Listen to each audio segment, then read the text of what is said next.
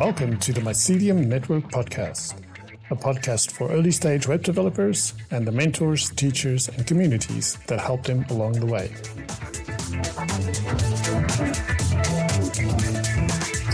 Hey, welcome, Peter. Welcome to the Mycelium Network Podcast. Thank you so much. It's a pleasure. So, um, I've tried many approaches to doing this in the beginning. It's now my sixth recording. So, um, I think what I'm going to try with this one is instead of me asking a bunch of questions in the beginning, I'm going to kind of give you the floor um, and say that what I do know is that you've been in the industry for a long time.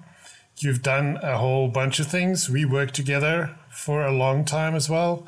Um, but what I think would be interesting is if you could just tell us your journey from when you started getting into this, or actually go as far back as you like, but kind of leading us up to today. Okay.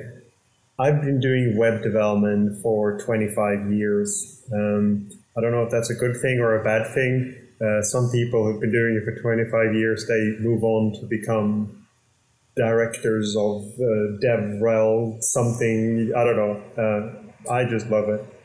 Um, I started uh, when basically you I found out you can make an HTML page and you put them online. Me and my friends, when we were teenager, we made a web page about poop, and we uploaded it to a, uh, website uh, like the telecom ISP's website. And this was back in the day when um, people would read magazines about the internet and the magazines would often have links to web pages that now suddenly exists and you can actually go to and surf them. And i had the smart idea of writing a angry letter to this magazine uh, complaining pretending to be someone else um, uh, pretending to be angry that this isp have a web page at this certain url that talks about poop um, hoping that that would be some sort of controversial uh, thing that people say, What is this horrible thing? I need to check it out. so maybe it did drive more traffic. Maybe we had like three more people visit the site or something. I, I don't remember. Yeah, so I, I started uh, making HTML and CSS, that kind of stuff back in uh, before the millennia and back when I lived in Sweden, uh, where I grew up. Um, and I actually managed to do a little bit of work there, like consulting work. Um, there were two companies that needed web pages, and I would do the web page part of it, um, and then hand it over to like the Unix programmers who would then add CGI to these um, pretty pages to make them into apps uh, or websites. Um, and I kept doing that for a few years when I lived in England too. Uh, and those were the days when uh, um, you'd have designers uh, who make something pretty in Photoshop and then hand them over to uh, web developers who would then slowly sort of cut them up into web pages by extracting little GIFs, spacer GIFs, and things like that. And then I took a little break from web development and went to school. I did mathematics. And throughout my like summer breaks and winter breaks, I ended up working for a little um, couple of guys at the university who made web pages. And as soon as I graduated, I joined them to become the first employee, and together we started a consulting business doing web pages and web apps and databases. Um, and yeah, and then I did that for 10 years and then um, moved to America to work with Mozilla doing internal web properties uh, together with you Schalk, as you know. And, and that was all sorts of internal and some external apps. Um, quite heavy on web page. And then uh, together with you again, Schalk, for the last couple of years in Mozilla, I worked on the MDN Web Docs page. um, is hugely popular, and uh, I'm proud to say that I took a huge part in uh, rewriting that uh, site from scratch to become a modern kind of a Jamstack website um, with good search. And um, now I'm at GitHub, where I work on their documentation website, maintaining that, adding functionality for writers. Um, so that's a quick whirlwind on my background. Um, I'm now based in uh, on the East Coast, in South Carolina. Uh, so that's a little bit about my background. Um, I'm also, and always have been, a very early Python coder.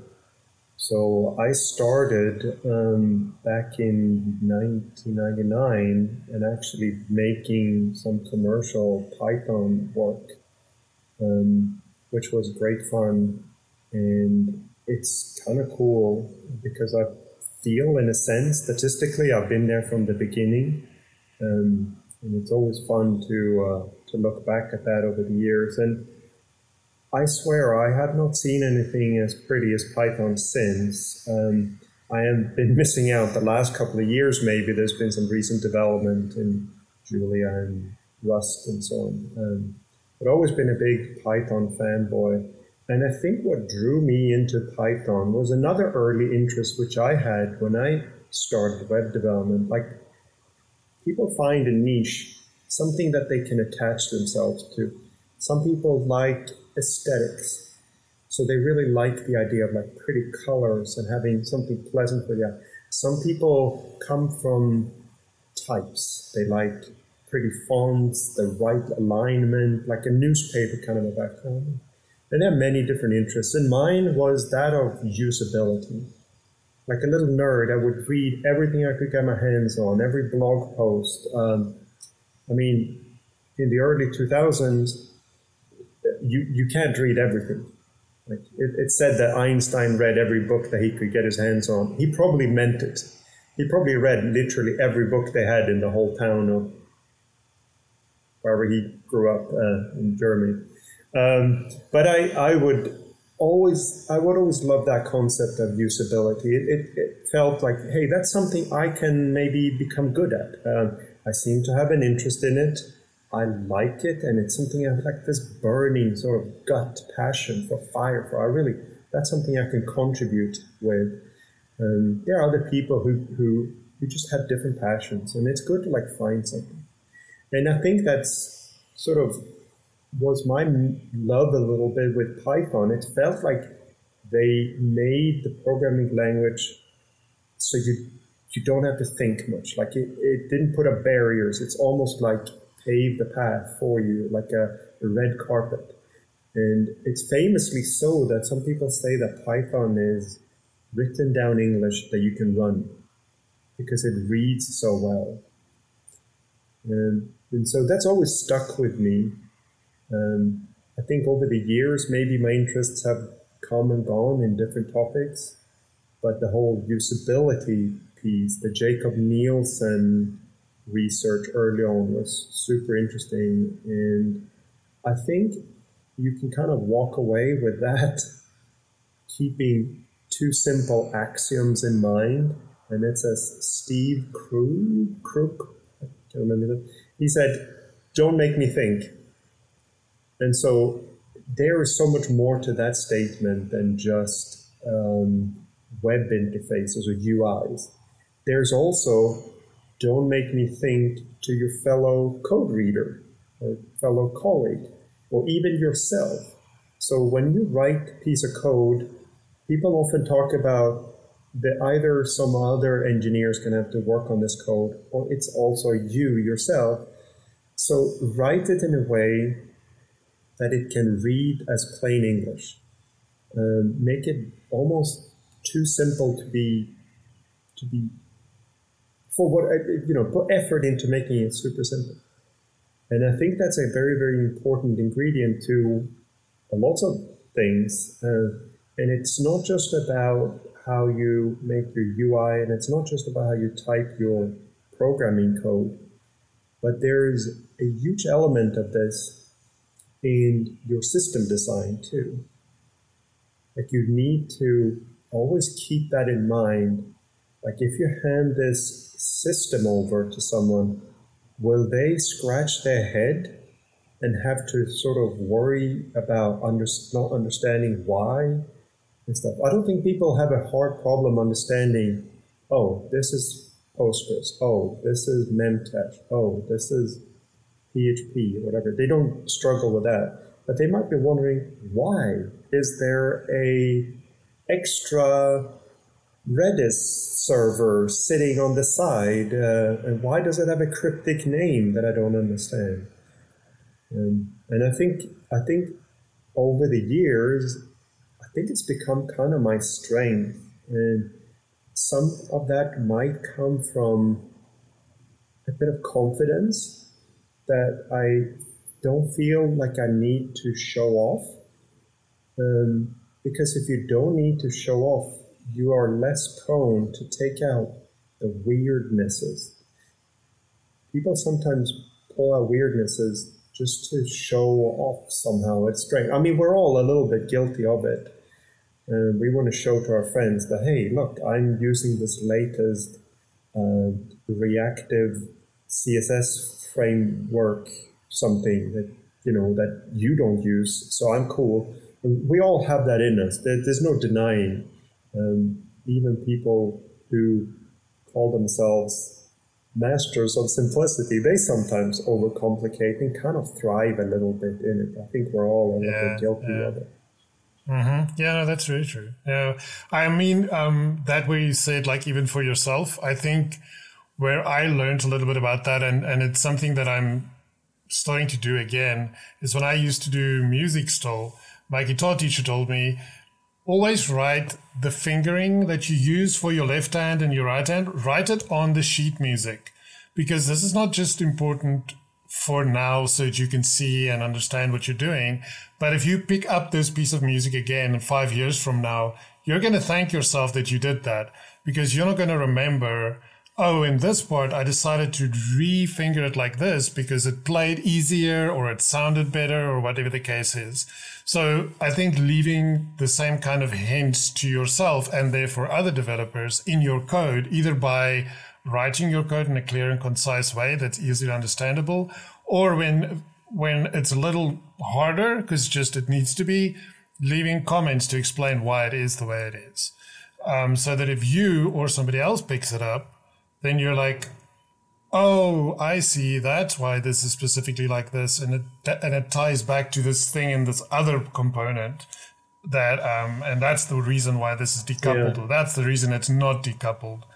I think there's uh, um, a lot of people say that mantra. Um, write a comment that explains why, and that's almost easier, too easy to say. And I have another perspective on that. Is when I used to study for my exams, one of the things I used to do was pretend to write cheat notes.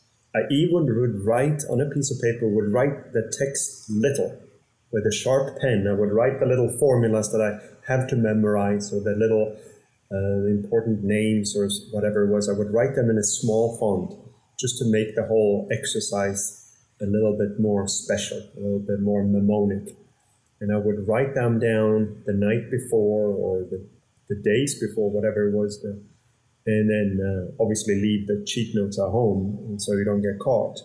And the whole exercise there, it's like it's cognitive science. It forces the brain to think about the things that you don't know. And it kind of goes like that with your code trail and your comment trail. You don't um, you don't necessarily need to explain everything, the why, but ask yourself like, whoa, this is a little bit surprising. I find it a little bit surprising. I'm sure someone else is going to find it surprising. So work from that. Don't look at every statement and think of a why comment for it, but look at it like, hmm, is this going to be hard to understand for me? Would I need, if this was my own test, would I need cheat notes to remember why this component is different from this or why have I uh, allowed to repeat some code or something? There's got to be like a, a story. So dig deep there to ask yourself those questions. I think that helps. Yeah, yeah, for sure. I agree. Yeah, that's super interesting stuff. I was thinking about something now, but that slipped my mind. So we'll cycle back to that. Oh, yeah, no. What it was is so you talked about usability and how that is like a burning passion for you. And I mean, I've experienced that with some of the meetings we've had uh, on while we were together uh, working on MDN, um, where you've asked like really important questions during some of these brainstorming meetings we had, or where we talked about an interface that other people didn't ask. So, like, how do you? Is this just experience that that's leading to this, or is there any like material you can point at that you found that really helped you improve the way you think about how to make good right. software? Uh, so there's there's two factors to that, and then that what makes it almost impossible to explain, but there's one factor is uh, confidence. Like you need to feel somewhat happy in your life that you can take a punch in the face for looking like an idiot. Because if you can't do that, you don't want another instance of looking like a fool at work and then maybe looking like a fool in your day to day life. So confidence is one part. But the other part is something that stuck with me um, when I was a young young adult. I did a lot of martial arts, and our instructor would insist, like, "Come on, ask questions.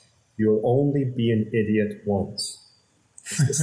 and I think about that too. So you're in a work meeting, and as long as you're not completely wasting a bunch of people's time, there's a great chance that you can remove this idiocracy once and for all. And then you've got to keep in mind too that there's a big chance that everyone else is thinking the same. So that may be, if you talk about a tool, if you find it a little bit nerve wracking to kind of admit that you don't understand, you can at least boost your morale internally by thinking, it's very possible that right now I'm going to do a favor for her and him and him by asking this question. And oh, God forbid, I'm wasting uh, his turn, time and her time because they've all already understood it. So they were at the other meeting.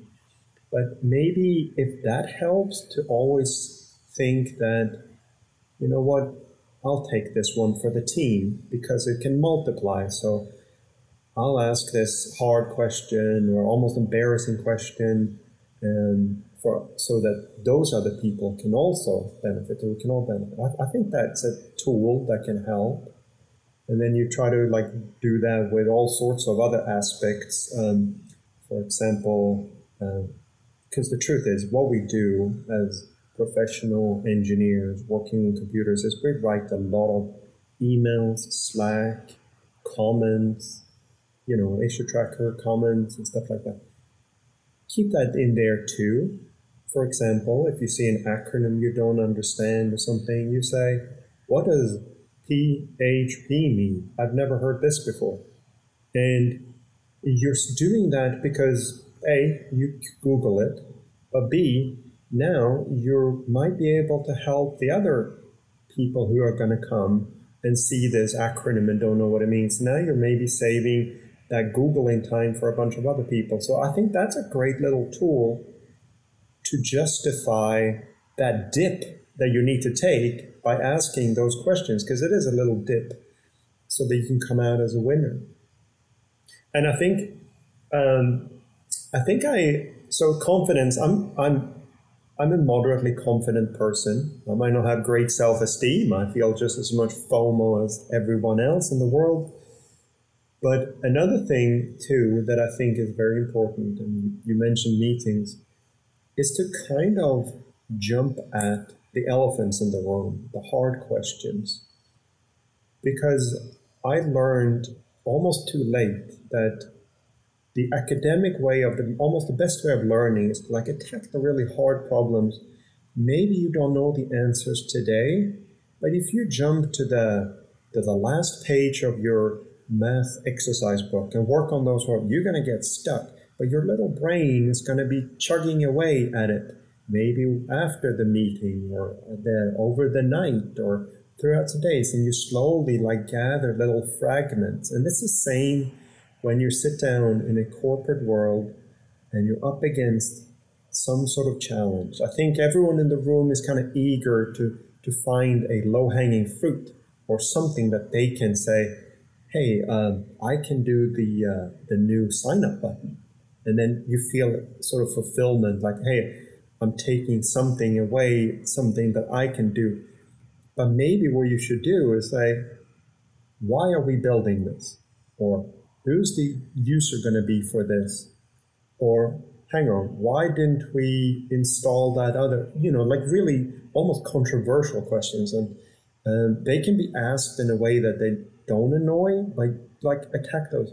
Because once you start chewing on those, whilst you may be working on that sign up button, rather than, oh, I'm just going to worry about the sign up button now, this easy thing, and then you're leaving, procrastinating the big problems, they're not going away. They're just different ways of maybe rearranging them. And some of them, again, maybe they take a little bit of confidence to be them almost a little bit controversial by asking a little bit weird questions. But I think it really works, especially if you mix it up a little bit. So you go some highs and some lows. So you chat about like the big tickets that are almost there's almost a, an energy in the room or a lack of energy where people don't talk about this. Um, and then you mix that up with some of the easy stuff, some of the low hanging fruits, so that the, you, you feel a certain momentum going forward. Yeah. I heard somebody say the other day um, ignoring something doesn't make it go away, doing it makes it done. so I think that's, that's an important one to remember. Um, something that you've said a lot and that um, has an impact on me personally um, is you tend to always say writing the code is the easy part, understanding the problem is the hard part. Do you want to dig into that a little bit? Yeah. I remember there was a famous blog post, I forget the name of the author, and he talked about planning, the importance of planning. And the truth is that uh, planning is awesome. like thinking through the problem first, it uh, it really helps. The honest truth, though, just like buy low, sell high, it's not easy to plan. So sometimes what you need to do is you need to um, sort of immerse yourself with the challenge, jumping in, and um, I don't know, do whatever it takes to like get yourself disgusted by the problem, make it really, really difficult, and like get that all over yourself and in your brain. So it's all corners of your brain are working on a hard one. And do whatever that takes. Like some people like to jump into some crazy prototype. Some people like to write a, a document, a Google Doc, a Word doc, where they or pen and paper, write things down, and like that, of like jump into it. Because once those things start to come out, you start to sort of slowly develop a picture. And then you're like, okay, shoot, we don't need that other database. What we do need is the password thing widget. And now I've thought about it. I've uh, prototyped about it. Maybe that code has been thrown away. I have chatted to my friends and colleagues about it. All right, the work is done. Now we just need to type it up. So you sit down with your JavaScript editor and write it down. And it's almost like uh, taking notes or writing a, a little, uh, I don't know, reflective summary report. Um, so I think that ties into that topic, like writing the code can be easy if you've thought about the hard parts of it. Um, I don't. That's not necessarily an answer, but no, no, no, it's good. The statement I still stand by that often writing the code is easy. There's also this certain element, and we're all very, very familiar with that, is that you're up against a big challenge. Um, And it's usually uh, a very complex challenge in that it's so much more than just the style sheet. It's also uh, getting approval from design and sec- database security folks, and you need to have discussion with the product managers or something like that. Those are, and so there comes a time when you just need to put your headphones down and listen to some music and just work on something. So there is an element of sort of self self peace and happiness that you take all those challenges, which are so energetically draining, because they can be controversial and they force you. So you kind of want to save yourself. Ah, this afternoon, I'm just going to write the code. I'm not going to get it right the first time, but I'll listen to some music and I'll type the code, and and that gives you like a moment of meditation. Um, I think that's important. Uh, you need that, and also the truth be told, if you've um, gone through the challenges upfront, so you can now sit down and relax and read the your brain will still continue to work on those hard problems there. Yeah, very true. So, um, this podcast is a combination. So, it's a two sides of a coin. It's one, I speak to people who are new to web development specifically um, or software engineering. It tends to be that I mostly talk to like other web developers. And these are people sometimes that young folks that are literally like starting their career, their life. Um, but sometimes it's also people that is switching over from one career to becoming a web developer. Um, and so I think one of the things that I'm curious about is for people joining the industry now, what do you think what advice do you have for people? Like, uh, you talk about confidence, and I think that's very important. But when you're new and you have this kind of imposter syndrome thing, um, because you see a lot of these, like, as they call them, the programming ninjas, um, then you kind of feel like I'll never be able to meet up to those people. what are what are some tips you can give people to like build up their confidence and feel, feel a bit more sure about themselves so that they have the confidence to step into this world? That's a great question, and I think I have a very good answer. Uh, I attribute a lot of this to sheer experience of being a mentor. Um, I've been a mentor for many young interns who come, um, like engineering interns, but also maybe the most rewarding uh, mentorship experience that I've gone through was the outreach program, which started in 2015, something like that, maybe earlier, uh, which was originally uh, exclusively for women who wanted to get into tech and not necessarily college graduates. So I was mentoring there and I learned a lot. Uh, I think um, there's a huge difference between that mentoring path compared to young interns, uh, especially as you know, Schalk, uh, a lot of the interns we've come across, they are from the top universities in the US and France and Canada. And they're kind of a reason why they from the top universities, and that's because they're freaking clever cookies who got into those universities, uh, the go-getters.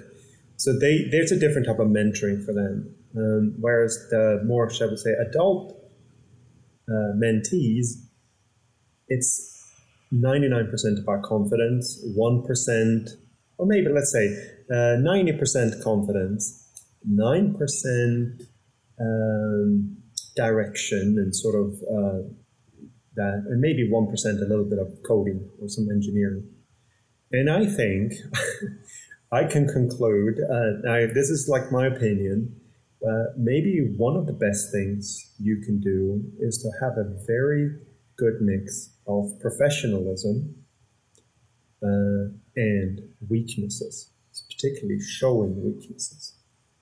There is almost nothing better to give someone a massive boost of confidence when they can see, I'm putting up quotation marks, when they can see that someone who's professional and good at something fails.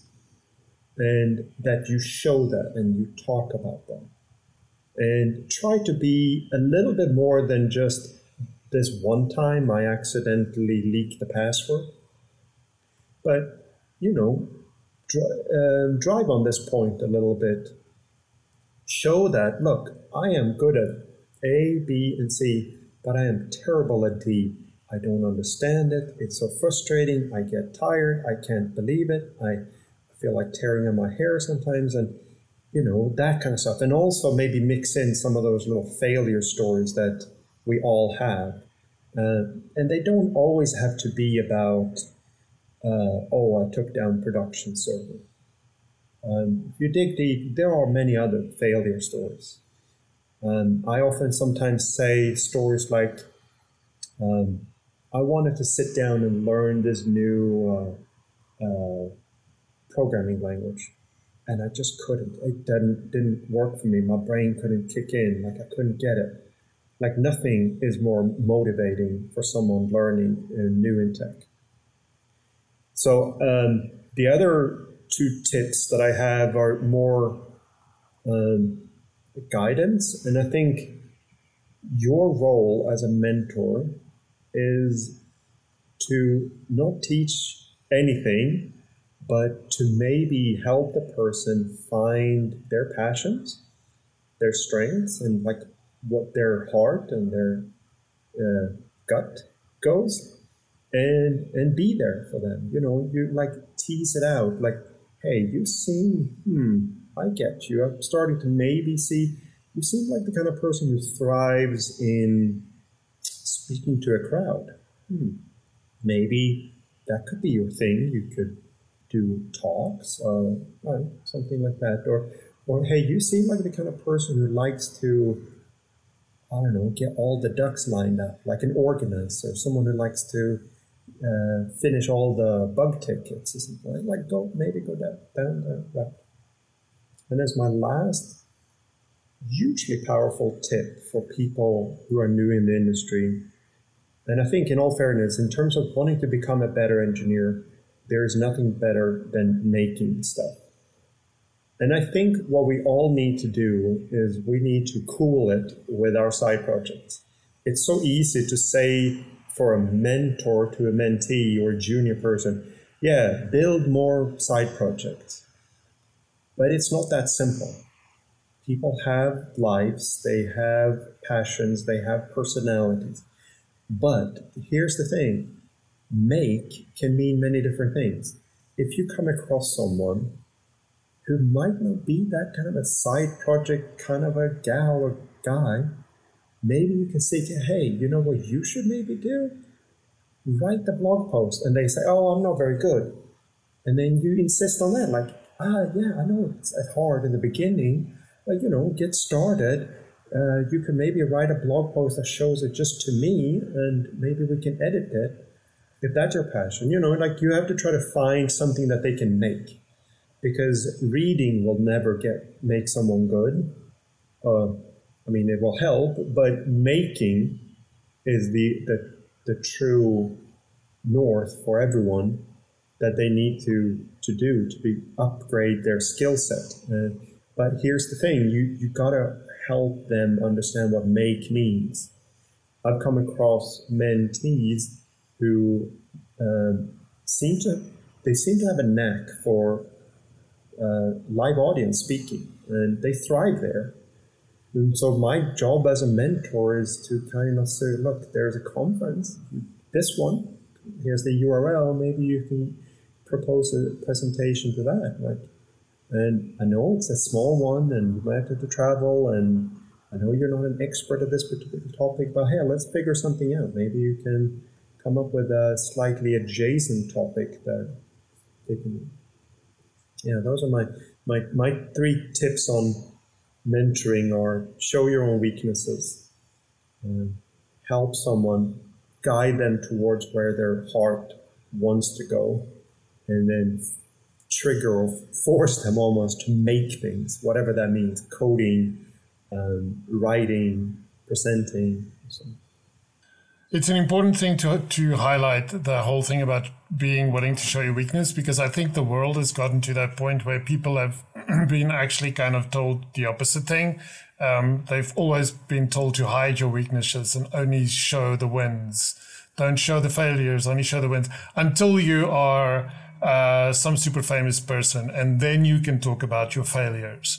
But while you're still coming up, hide them, hide them. And I, I don't think that that that is a good approach because you know the, the first time you fail you're going to feel so alone in that failure because you have nobody else that has said me too i also find it hard i think that is why um, i still come across people constantly who don't know how to use git or even github and they're too afraid to say that so that they'd rather just not contribute to a project they'd not contribute to open source because they're too ashamed to say, you know what, I I can solve this problem, but I'm not sure how to use Git and GitHub to get my solution to this project. But it feels so silly for me to not know that, so I'm I'm I'm just gonna not do it. Yeah, it's, it's horribly true. It is very much so. And uh, now that's the perspective of the particularly uh, where you started the conversation was like more junior person. Um, and that is a harsh reality um, that they have to contend with. It's easy for a mentor to say, show your weaknesses. We're talking about the mentor's weakness. Um, but it is, an, it is a very, very difficult thing to be up against, especially when these uh, start to add up. Like there you have a junior person who realizes, oh, I still don't understand Git and I don't know how to use it. Actually that's just one of them you know? I'm also struggling to understand flexbox and i'm also struggling to understand compilation. I don't understand what the difference is between a binary and a plain text or something you know? There, there could be many of them.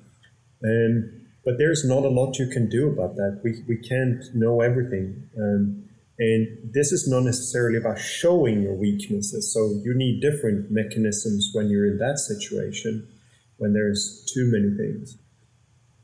And I've always thought that if I was in, I mean, it's easy to say now that I'm more experienced, but um, the only really thing you can do when you're up against that is to try to um, clear the table so that you can focus on one little thing at a time.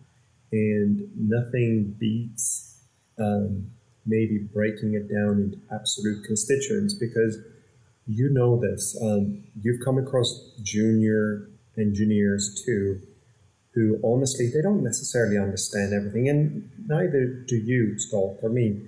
But what they do is they go to like the top of the framework and try to use it, and then they get stuck because they don't really understand the fundamentals. And we've all seen shall we say, Stack Overflow posts where they copy and paste all of their code and it's full of full of their like their business logic and stuff, and they're saying it doesn't work and that kind of stuff.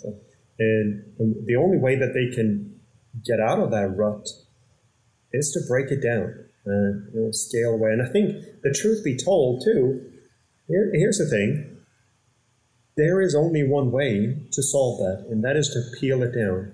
And the absolute differentiator of an experienced engineer and a junior engineer is that the experienced engineer goes there himself. He like, oh, I don't understand how GitHub desktop works, I suppose. What they do is they peel away, okay, all right, let me go back to Git the command line tool. All right, still don't get it. All right, maybe they peel away a little bit further. They go down to absolute basic of commands. Then maybe they open up the files, or maybe they seek out some documentation about the like the core of it, and they start. Whereas uh, maybe a junior engineer, they don't naturally go to the lower levels, the lower layers themselves. They're maybe throwing their hands in the air. So maybe that's a, something to keep in mind. That hey, you're a junior. Um, the, probably the reason why you get stuck is because you don't naturally go deeper to break it down into atoms uh, molecules, and then you break down the molecules into atoms. Because that is what the seniors do. They they don't know it either, but that's what they do. And I mean, there's a reason why Hello World is popular. It's because um, that's how the brain can learn. You start with something like that, print Hello World, and you work your way up. Yeah, it's um, like with the Raspberry Pi is switching on the light and switching it off again. That's where you start. Yeah, yeah. I mean, it's easy to sit here and say all of this because there's another element too that if you're in a junior position and you want to level up, it's not particularly fun to go down to assembly language and learn what a byte is.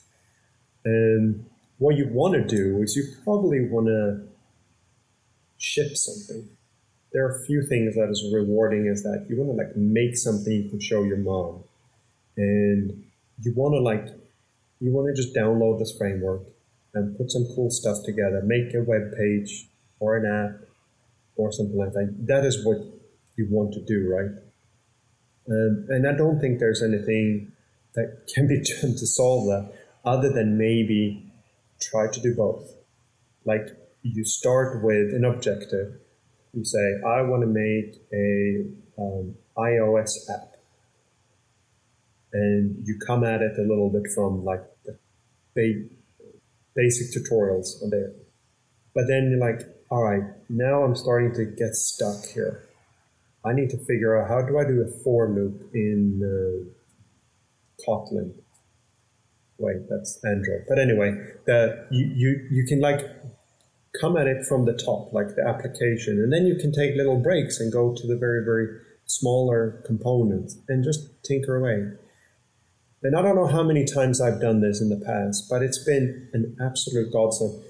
You're up against a big challenge, big system, big framework, something like that and it's so confusing. There's so many compilers and transformers and transpilers and everything. It's like it's all big blur. But you know you got to ship by next Friday. But there's a few things that are as powerful as learning as to like open a new window, maybe go down like download the raw Babel, like just that, or uh, if it's Next.js, you create a, a fresh new Next.js installation, and you just have this one little thing that you want to do, in, and you can do it maybe in your temp directory on your on your computer, and you're like, just test it out, like ah, now I understand how lazy loading CSS works, and like that, and then you're like, scrap that away, kind of like your cheat notes, and then you can go back to to the to the beast and, and work. Mm-hmm, but mm-hmm. Th- that has helped me so many times. And the only thing stopping me from doing it again and again is just sort of human inertia and laziness. Uh, but you know that it's what you need to do here is you need to sort of maybe start a fresh new install, uh, maybe create a brand new database or what a table or something like that, just so you can understand that one tiny little thing, and then jump back and forth. Yeah, it's funny that you mentioned that. Um, the other day on the, I listened to ShopTalk Show and they were speaking to some folks in the agency and they do a lot of WordPress stuff. Um, and even though they do a lot of WordPress, it's not really their strong suit. So oftentimes what they would do is that when they will want to build a new like component, they open up a CodePen and like build a component inside CodePen then take that and stick it in, into WordPress because now they know they have a version of it that works. So if anything breaks, it's something to do with WordPress. So now you need to just figure out what is it in this new environment that's clashing with what I'm trying to do. Because I know if I take it out of this situation, I put it by itself, it works. When I bring it into the scenario, it doesn't work. So, what is different about these two environments? And then start teasing it apart until you find, oh, it's because it has this extension that does this weird thing. And I did happen to use the same ID and it's, it's grabbing my element and doing funny stuff with it. For sure. I love those tools CodePen, Code Sandbox. Also, um, in when you and I, Schalk, worked, we did a lot of complex stuff with the AWS system. Um, and uh, I got a lot of uh, learning from I used like my private private accounts for that. And if there was something I didn't understand, I would create a brand new one um, just to test something and then throw it away. And so there are lots of tools, um, and uh, they're all they're really good to have. They're good to have and not be intimidated. I think it's an amazing um, thing that's happening in the last couple of years now, especially in web development, where um, you file a bug, and instead of saying it doesn't work, they say, "Hey, can you copy and paste it into a code sandbox and give us the URL? Can you put it in it?" And even what's so amazing too is you don't necessarily have a perfect um, story to tell there in your bug that you're going to file or the support. uh, it's called rubber duck debugging is simply breaking it down for the sake of maybe putting it into CodePen. CodePen can help you understand what the hell is wrong. Um, so for people who don't know what rubber duck debugging means, it's, uh, it's this idea that you are struggling, you're stuck, something doesn't work, and you ask a colleague over or a friend, hey, can uh, you help me debug what the hell is going on? And so your friend comes over and stand over your shoulder or on Zoom as we do these days. And you say, all right, so I took this file, I try to copy this, I try to compile this function, I try to write this style class, and what the hell? Now I see what I've done. There's my mistake and you say to your friend, like, never mind, I figured it out as I was breaking it down. I figured it out. You can go back to your desk. So your friend was just standing there like a rubber duck, not doing anything. And so it's quite a famous sort of uh, strategy or uh, anecdotal strategy. And hey, use that to your advantage. You don't need to disturb a colleague every time. What you can sometimes do is I don't know what's going on. I'm going to start a, a tiny little atom in, say, the TypeScript playground. Just the tiniest little function, a little type definition. And almost as if you're preparing yourself to post a Stack Overflow post or something, or show that code pen to a colleague. And there's a big chance that that will inspire your brain to understand it, maybe, or that you spot your little mistake um, a typo, whatever it might be. Yeah. and I think then I, this ties back to something you said way back. Um, then writing about this whole thought process you went through, uh, because this can help somebody else again. And this ties into your blog, which, um, especially when I search for stuff related to Python or something like that, more often than not, I will land on your blog and find the answer there. So I think blogging is extremely important. It's something I've been neglecting, but I'm trying to pick up again. Um, but you you do a really good job of running a very active, very um, there's just so much useful information in that blog. What is your approach to to that? Like, um, I, I my approach. I mean, I wish I could. Um, and I'm jealous of the people who can pick up a new topic, they have observed it, and then they almost rewrite it again in their own words. Um, for example, there are the people who keep an eye on, say, the TC39 spec discussions or something as it goes through, and then they um, they're able to just rewrite it one more time in a different set of words, maybe uh, less technical and a little bit more of a story and that's great readership. And maybe the truth, maybe they do it to get traffic, or maybe they're just as human as anybody else. In that, maybe if I write it all over again in my words, I'll understand it. And uh, someone else said that if you write an opinion, you'll get a lot of negative feedback. But if you write an experience, you can never be wrong. And now, it's almost maybe a better quality product uh, article if it is an opinion um, because it can stir the mind a little bit. But hey, we're only human, so go a little bit for writing your experience. And my approach is um, I'm kind of imagining almost in my head that there was a Stack Overflow question. And let me uh, mansplain an answer. So you write like, all right, this is the problem I encountered, and it was not easy. Eventually, I found I could use this function. And by the way, this function you can read more about on this page. And here's an example of doing it with Unicode characters. And that's what I did. And then I found da. So you write a little bit, uh, an executive summary about what you just went through, what you learned there, like one tiny little micro step that you took. But you maybe spruce up the words so that it can be consumable, consumable by someone else who might Google across it. And I tell you, um, so my blog is just a loud note taking from my perspective. That's what it is. And it's the Stack Overflow answers that no one asked or something. You know, that. But it is so rewarding uh, when someone posts a comment saying, hey, that really helped me. Um, and uh, I would encourage everyone to go for that because. Um, in a world where we count likes and hearts and sort of increments like that, there is nothing as rewarding as that feeling of having touched someone's actual progress. Um, so if you can turn around and look at it from that perspective, like what can I do to make someone's life a little bit easier, like to make them move on? It is so much more rewarding than getting 20 likes on something.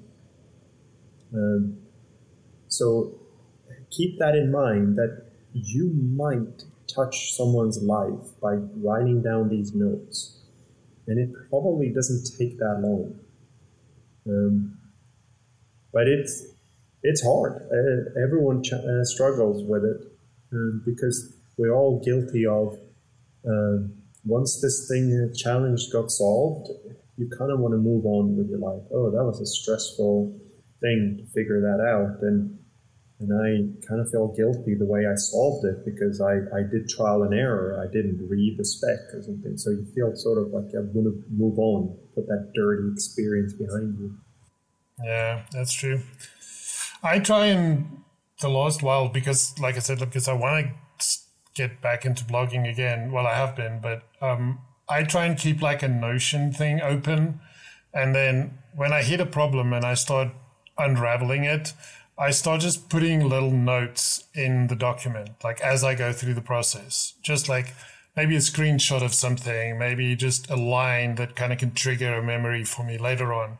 And then I work through the problem, I solve it, and I move on. But then maybe over the weekend or something, I'd go back to those notes and I'd try and flesh them out into an article that explains properly. Like this is the issue I had, and these are the steps that I went through. So I've got the basics there, and I've got any screenshots that might be helpful in demonstrating how I went through this, or little bash outputs. Like this is what you should probably see in bash after running this command. So I put all of that in, and then I write it up. Sometimes if it's something that I can do again, I'd literally like do it again and this time take the time to actually write down each and every little step but you don't you don't have that time always so that's why sometimes i just throw stuff into a notepad thing if you want to call um, just so i have a reference to go back to later and say okay let me break this down into an actual readable thing because at this point nobody would understand what the heck this is yeah i often wonder um, so you touched on another interesting excuse and that is have time and it is an honest uh, thing. Like you, it's hard to have time. Um, I often wonder. So that's one excuse. The other excuse was the thing I touched on uh, was that when you did go through this experience, was it a bit dirty? Like, did you actually not read the manual like you should have? Um, which one is the biggest blocker for you taking the time to write down? Is it that you don't have time or that you're a little bit guilty feeling for your journey. Um, so it's, I think it's worth keeping that sometimes it's a bit of both, or sometimes it's one, sometimes it's the other. Yeah, and I guess it also plays into that weakness thing. If you had to admit that, honestly, if I just read the docs, I probably would have fixed this in a much shorter time, but I was too lazy, and you kind of don't want to admit that.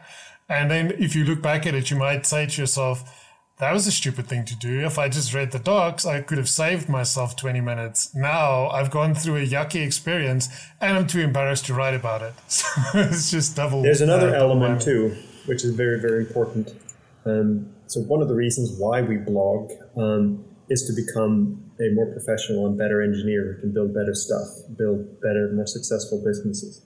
So, if that's the goal, does it matter if you get punched in the face a little bit here and there? I've many a times blogged about something only to find someone posts a comment where they say, hang on, did you know that there's this library? Or why didn't you just divide by six? Oh, shoot. Like, whoa. And now you're confronted with an almost embarrassing blog post plus comment that kind of makes you look a fool. But hey, they wouldn't have mentioned that library in your comment. They wouldn't have if you hadn't written it. You would have been completely oblivious about that amazing other thing that is available. Um, and okay, maybe you could stumble upon it further. All right, but you didn't. So it was thanks to you showing a weakness that you stumbled on a new strength now you're like equipped with something you didn't have before. This amazing library. Um, the internet's too big to, to spot everything. They give you this, and now you can copy and paste that or take that, and you can put it back into your work. And you can succeed even better. You can now make a better web app than you would have otherwise. You will earn more dollars thanks to this. Because had they not mentioned it, no, had you not shown what you did, they mention a comment that make you fool, look a fool a little bit, you will put more food on the table. And that's kind of worth it. Um, and things tend to be forgotten, uh, but successes tend to kind of, they can live on longer. So that is another motivator, I think. Yeah, no, for sure. And there's there's the other side of it that also happens which kind of happened to me uh, the other day. It's, it's not exactly the same thing, but it's it's it's similar in nature. So I recorded a little uh, video of using this library that automatically generates all your PWA assets. I think it's even called PWA generator or something like that.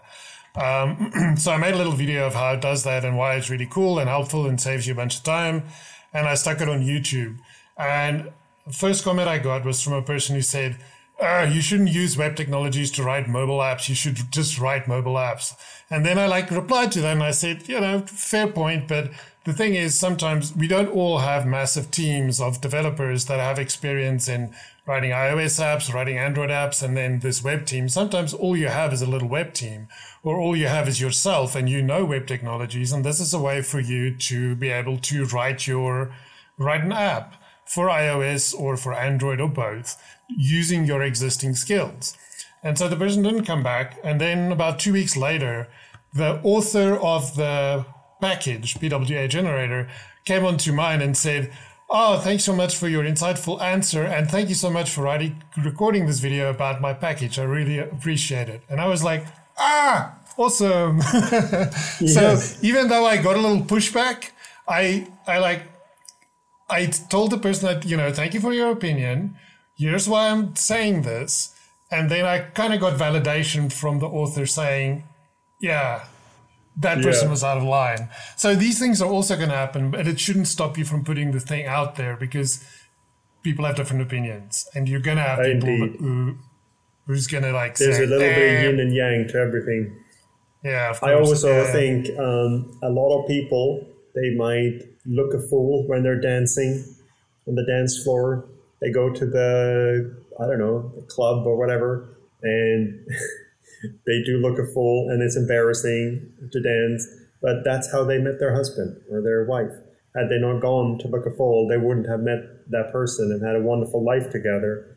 Um, so keep that in mind too. Sometimes you got to dance, uh, and it's going to hurt, and then someone's going to snicker. But just wait, there's some gems. Yeah, that's very good. Uh, Peter, this has been an awesome chat. I only have one thing as a closing out, and I think your comment just now kind of ties into that very nicely, which is what do you do when you are not coding or mentoring or working? Um, I'm an avid swimmer. I swim almost every morning early. I wake up at five o'clock, and I know that sounds like annoying to some people who are not morning people, and I'm sorry about that. Um, but that's the nature of that sport. It's something you do early in the morning. Um, and I take a lot of fulfillment out of that because it's one of those things that you can do for your health that isn't too disruptive to family life. Um, and it's, uh, you don't bang into things like you do with other sport or rip your knees out in certain sports. Um, and you, you can't really fall down like you can with a bicycle. So that's my my other thing. I think I think I would have answered side projects as my hobby when I'm not coding, but it's too boring of an answer. But it is true. It is. I mean, honest to goodness, I look around and I have friends. You know, they do uh, woodwork or they do um, they playing the piano or something like that, and I'm jealous, almost like, hey, look, they have a hobby um, what I do with my free time, oh, I code, code side projects. But um, I remember, um, I forgot his name now, famous entrepreneur uh, who started LinkedIn and many other things. Um, listen to a podcast. Like he does so many things, and they ask, "How can you be in so many things all at the same time?" It's easy. I don't have any hobbies. and I'm like, shit, man, if he can say something like that, maybe it's not such an embarrassing fact to say that I sit in my VS Code editor on a Sunday. Maybe that's not the end of the world. No, I don't think so. I think as long as you get true, God honest joy out of it, then there's nothing wrong with it. I mean, yeah. And the other truth is that uh, why do you swim? Um, are you like smiling as you're taking your strokes? No. And there might be, um, I don't know, there are some exercise moments where you're actually smiling. Uh, but the truth, we do it for is it's honestly to live a healthier life longer. It's like an investment, right? That's what we're, we're not smiling whilst we're doing our Peloton bikes. Um, so why are you working so hard on these side projects? Are you like sitting there on a Sunday afternoon, smiling away, having fun, like woohoo? No, you're honestly you're you're grinding away so that you can have a more sort of happier years ahead of you. Because if you're working away on those side projects, you might not earn many dollars on it or much fame, but hey, now you actually understand this new CSS framework. You didn't do that before. And it can put little smiles, thousands of little smiles on, on your face that barely even move your lips. Like, I actually feel like I understand this little piece. And it's thanks to what I did last, last, last, last Sunday. And so that's happiness. That is happiness. Because we all like to make things and we all like to look good doing what we do for a living. Um, so that is another thing. Like, keep that in mind, uh, especially. I mentioned earlier that you've got to make to learn. Um, keep that in mind that it might not be all like happiness and fun and stuff. You might be frustrated in your free time and, and it's hard work. And there might not be a big, amazing uh, financial success, uh, but there will be like spread thin butter on a massive piece of bread. Like you'll get a little bit happier, tiny little bit every day by the sheer fact that you know something a little bit better. And uh, it's rewarding, even if it's long term. Very true. Very true.